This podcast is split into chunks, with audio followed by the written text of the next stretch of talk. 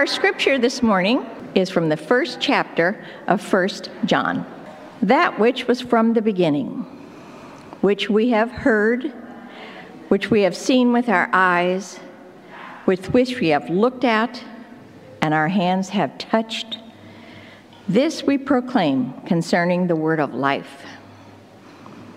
The life appeared, we have seen it and testify to it, and we proclaim to you the eternal life, which was with the Father and has appeared to us. We proclaim to you what we have seen and heard, so that you may also have fellowship with us. And our fellowship is with the Father and with his Son, Jesus Christ. We write this to make our joy complete. This is the message we have heard from him and declare to you God is light. In him, there is no darkness at all. If we claim to have fellowship with him and yet walk in the darkness, we lie and do not live out the truth. But if we walk in the light, as he is in the light, we have fellowship with one another, and the blood of Jesus, his Son, purifies us from all sin. If we claim to be without sin, we deceive ourselves, and the truth is not in us. If we confess our sins, he is faithful and just and will forgive us our sins and purify us from all unrighteousness. If we claim we have not sinned, we make it out to be a liar, and his word is not in us. This is the word of the Lord. Well, today we begin a new series entitled Beloved uh, on the coming from the first letter of the Apostle John. And there's a reason behind the typography, the unique typography of this series. It's meant to communicate how, in embracing and enjoying that we are God's beloved, that we can truly be love for others, those in the church and those outside as well. As we come to know the beloved God, we come to embody the beloved in the relationships around us. In the first chapter of the letter that Jeannie read for us, we look at what it means to be in and have beloved fellowship. Beloved fellowship, we're going to talk through, is uh, derived. Beloved fellowship is light, L I G H T, light. And beloved fellowship can be broken. But before we jump in, it might be helpful to know the context of why this letter was written. It might help us understand. You know, unlike some of Paul's letters in the New Testament or even John's other big letter at the end of uh, the Bible in the book of Revelations, we aren't told who the recipients are and we aren't told about locale. But we do get an idea of what is going on based on how 1 John begins. In the opening verses that come up on the screen, John affirms the embodied incarnate reality of Christ, reiterating the fact that he, together with the other apostles, engaged and met with Jesus with all of their senses. John, John includes these words like that which we ha- they've heard, that which they've seen, that which they've looked at, that which they've touched. All these are very earthy, organic descriptions. And there's a reason why John is saying all this at the beginning of the letter. See, at the outset, John is heading off early forms of a heresy named Gnosticism that took Christian themes and adapted them slightly. Namely, Gnostics believe that God is so unlike humanity and mysterious that God cannot truly be known. And secondly, that matter and the material world is evil while the spirit is good and our earthly bodies are something to escape to a better and truer reality. They believe that the true essence of our humanity and identity, which they wouldn't use those categories, but that's how it's communicated to us and how we understand it, was disconnected from the bodies that God has given to us. And thirdly, salvation for a Gnostic was getting the right knowledge, special knowledge about ourselves and about God. So these three things kind of form Gnosticism. And so the letter of John is responding to these this kind of teaching that's propagating through his recipients. But you don't have to call yourself a Gnostic to view God as a Gnostic, because it creeps up in our spirituality even today. Maybe it shows up in the way we say, well, God, we can't really know fully who God is. And if only we have the right special understanding of who God is. Or we, we, we don't trust that Scripture has revealed God sufficiently to us. We just need to know something special about God. Or maybe that our identity and our essence, our true essence, is disconnected from the bodies that God has given to us. Or maybe it comes up in, in believing that if you have special knowledge beyond trusting what God has given to us in Scripture, maybe until you're woke enough about justice issues or theological God issues, you're not quite there yet. But as we go through this letter in the coming weeks, I want you to consider how Gnosticism has crept into our own spirituality as we come to the God revealed in the books in this book. So, whenever I travel into a foreign country, one of the first priorities I have is to find out if I have Wi Fi connection. I, go, I want to find out are there free Wi Fi hotspots around that I can join onto? Or I look at how much it costs to, to get a SIM card because I want to be able to feel connected where I'm at.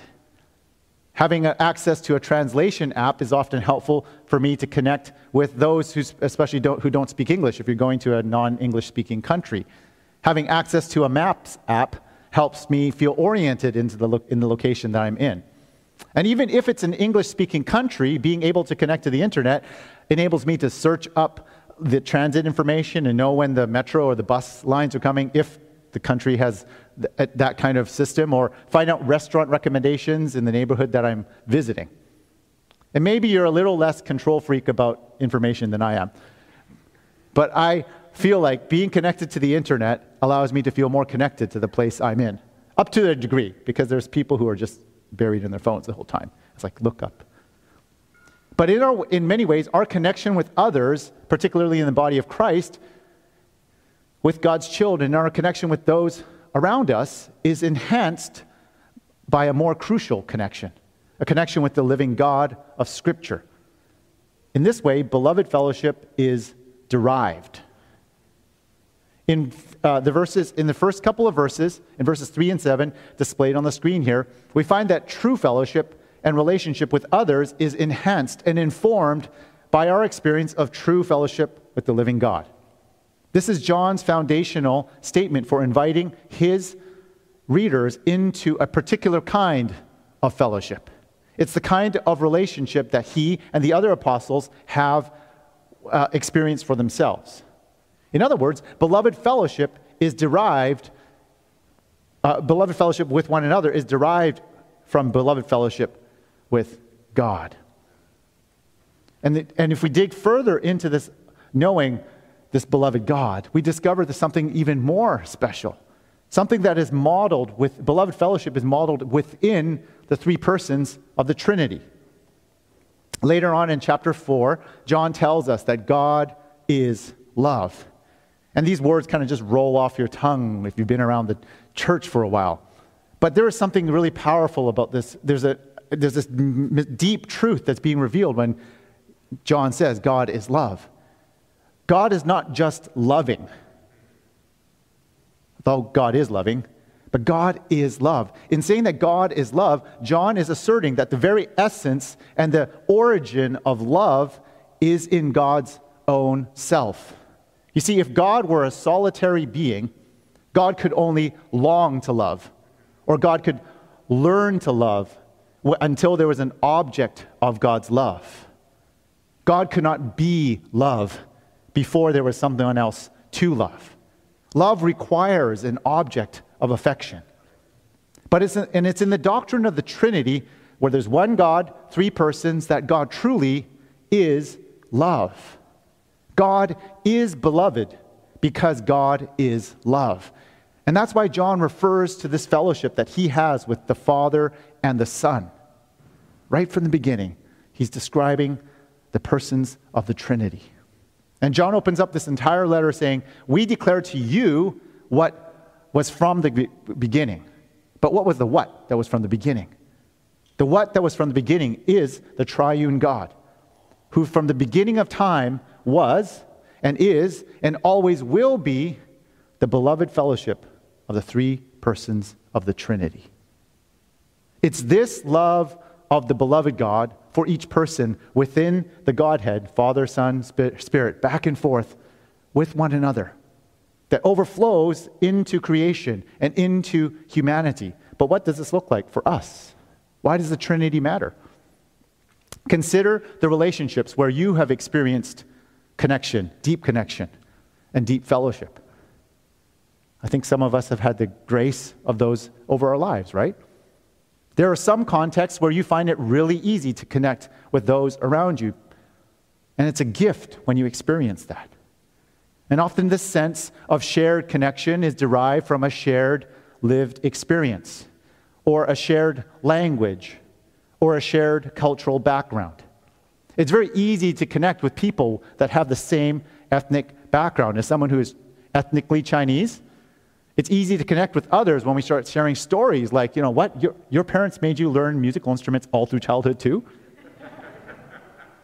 what? You mean you, you, you feel like people are uncivilized and gross when they walk into your house and they don't offer to take off their shoes? What? You mean your dishwasher in the kitchen was used as a drying rack after your mom washed the dishes in the sink and just put them in the dishes to store them? Kind of like this picture from Fresh Off the Boat. I got that when I saw that.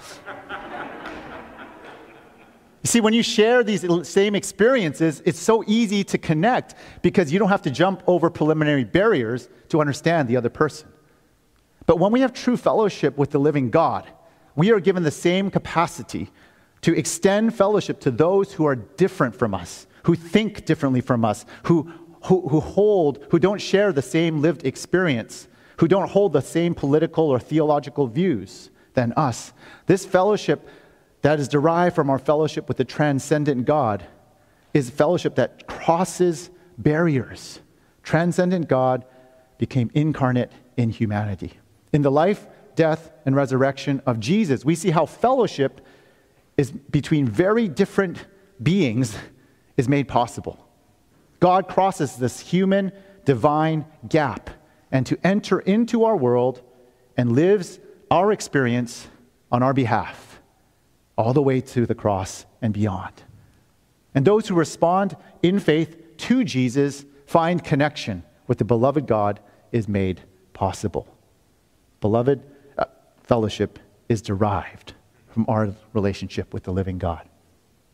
And this leads to another way that we are led to beloved fellowship.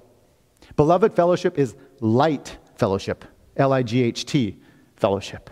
Here, light, I'm not using it to suggest that it's a less intense form of fellowship or it's a superficial relationship or fellowship on a diet, kind of like Diet Coke is not really the same as real Coke.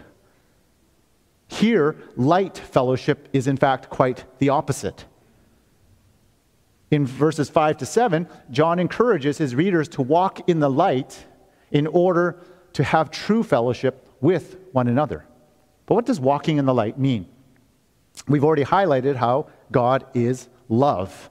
And here in verse 5, John says that God is also light. God is love, but also God is light. And in using this terminology, along with his references to life and darkness, you know what John is doing? He's hearkening back to the Genesis creation story.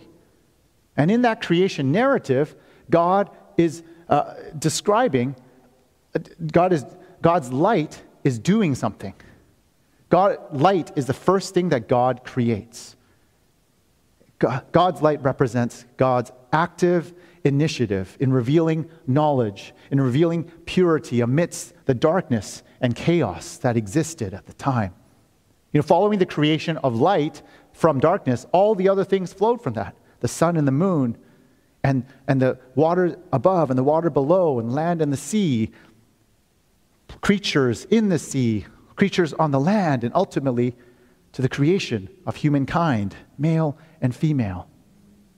In this description in Genesis 1, God's light begins this, this series of actions that is generative. God's light is truth revealing, God's light is reality defining, and God's light is what's making everything whole in creation. All of John's writing flows from this understanding of God's reality, revealing God's spiritual perfection, God's moral excellence, and God's utter transcendence from humanity and creation. But God isn't unknowable. God's light is ultimately revealed when Jesus arrives on earth and says in John chapter 8 verse 12, "I am the light of the world." God is light comes into our world saying, I am the light of the world. In other words, Jesus is generative. Jesus is light, uh, life is, is truth defining and, and a truth revealing. Jesus is reality defining, and Jesus promises to make all things new and whole again. So, to walk in the light is to walk in the ways of Jesus. It's to walk in ways that are generative, in truth revealing, in reality defining, and, and to walk in ways that make the world, not just our lives, whole. And that's what we do when we have fellowship with God's beloved, with the beloved God and with God's beloved, the, the body of Christ. I want you to think of your best and most life giving relationships that you have been able to enjoy in your life. They are often so because there is a full knowing of one another. That full knowing is not just couched in politeness and political correctness or, or beating around the bush. That kind of fellowship and connection, it doesn't mean that it's unkind, right? It shouldn't be unkind. But there is an honesty, there is a vulnerability of revealing who you are, there is a truth telling of yourself to others and there's a truth telling of others to yourself. There's a giving of self for the sake of the others. Light fellowship is not fellowship light, L I T E. Light fellowship takes time. And it takes, in a pandemic season, face to face as much as possible. Light fellowship is also not like fellowship, L I K E, where our likes of our online friends' posts give us the sense that we're connected to people, but we're not investing in the cost of knowing our friends. Because how can you really have friends, friendships with a thousand friends online? Light fellowship moves towards telling the full truth about ourselves, the joys, but also the pains, the celebrations and the concerns that we are reintroducing into our rhythm together as a, as a community. That'll happen today. those things cannot be shared in 140 characters or, or less on Twitter or memes and screenshots that you click share. Light fellowship brings more and more to light in the lives of those we have fellowship with. Light fellowship, beloved fellowship is light. But there is an obstacle to that. The opposite is also true. Walking in darkness prevents true fellowship because it's not reflected of the light of God that we have come, or that we say that we have come to know. You know, walking in darkness is a refusal to acknowledge the truth revealing, the reality defining, and whole making work of God that, of God's light that's shining in our lives and shining in the world around us. That resistance, it's the big lie. It's the big original lie that our first parents believed when they ate of the fruit of the tree. When God came to the garden to find Adam, to find them, what did Adam and Eve do? They hid. They walked in darkness. They attempted to cover their shame, literally and figuratively. They physically hid, or tried to hide actually, from God. They were made aware of their nakedness and they covered themselves. And they rationalized why their situation was justified. They blamed others, they blamed the situation. You know, when God's Spirit begins to nudge me, saying, Hey, Andrew, this, this seems to be a big deal for you. Could it be that this is coming between you and I? Could it be that this is coming between you and others as well? Because it seems that your circle of relationships is tightening rather than opening up. There's more people that look like you and think like you and, and agree with you rather than widening out to those that don't. That's not reflective of my character, as God says to me. So, what's going on there? You know, my typical response is, you know, to do these kinds of things. I look for allies to support my position, to, to agree with me. Who'll say, yeah, you know, you're right, Andrew. That, that's, that's, you're totally in the, in, you're totally good. And I begin to rationalize why my decision is justified. I blame my situation on someone or blame my situation on something that's happened to me. I may even go to scripture and look in here and say, you know, you know what, you know, this is what God's word says, and doesn't seem to really address what I'm going through here. Or I'm inclined to say, well, this was written so long ago, it doesn't apply to the 21st century. That was written in a people, for a people and a culture that's very different from us now. And those are true statements. But there's also an application that extends to us. And when God's Spirit comes knocking, I have all these responses that I'm inclined towards. These are maybe signs that I'm wanting to walk and remain in the darkness.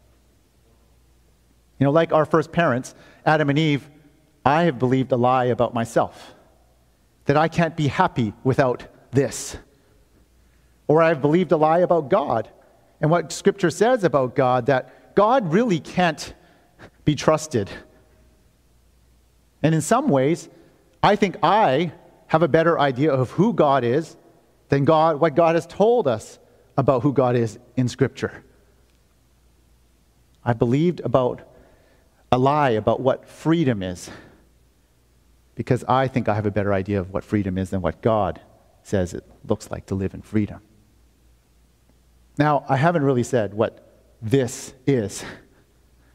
It's not because I'm afraid of telling you what this is, but it's more the reason because this is always going on.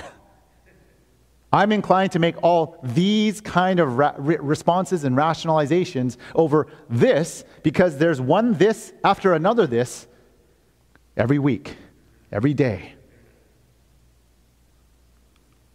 And this is what God is inviting us to flee from, to walk away from this darkness and to walk in the light of God.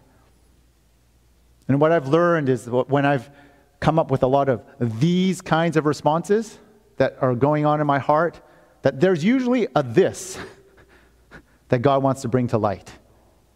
And that's the Spirit's work of point, pointing this out in our lives.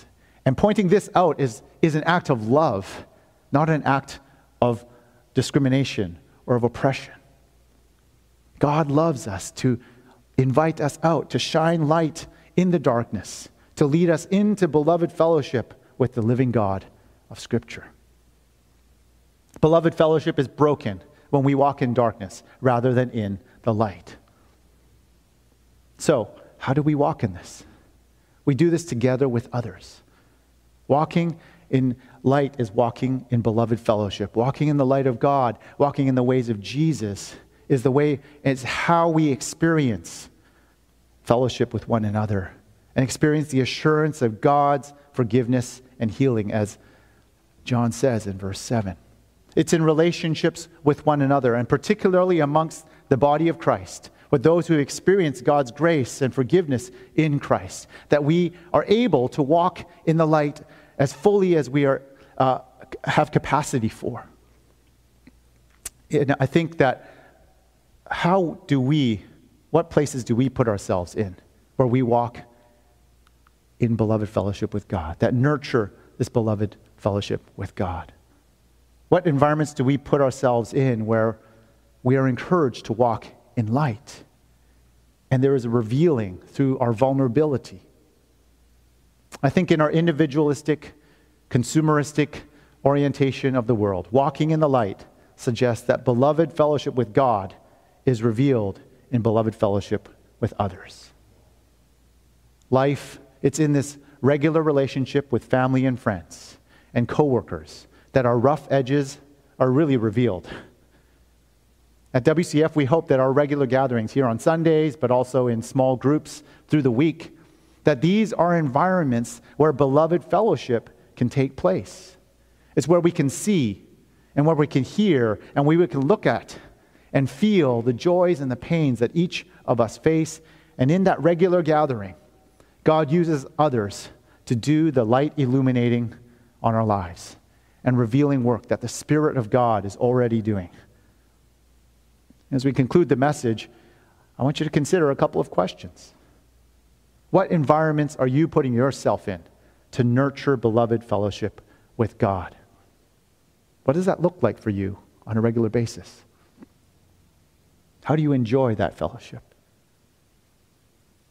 And what about with others? Is that mediated only through your phone and, and a touch screen? Or is that with others, face to face?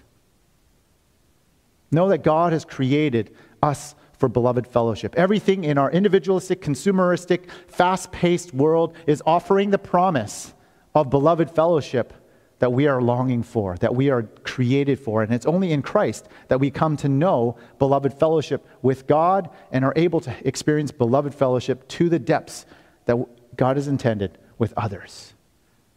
Don't remain in broken fellowship, but respond to God's welcoming, loving invitation into beloved fellowship, derived from the Trinity God and made possible in Jesus, the light of the world.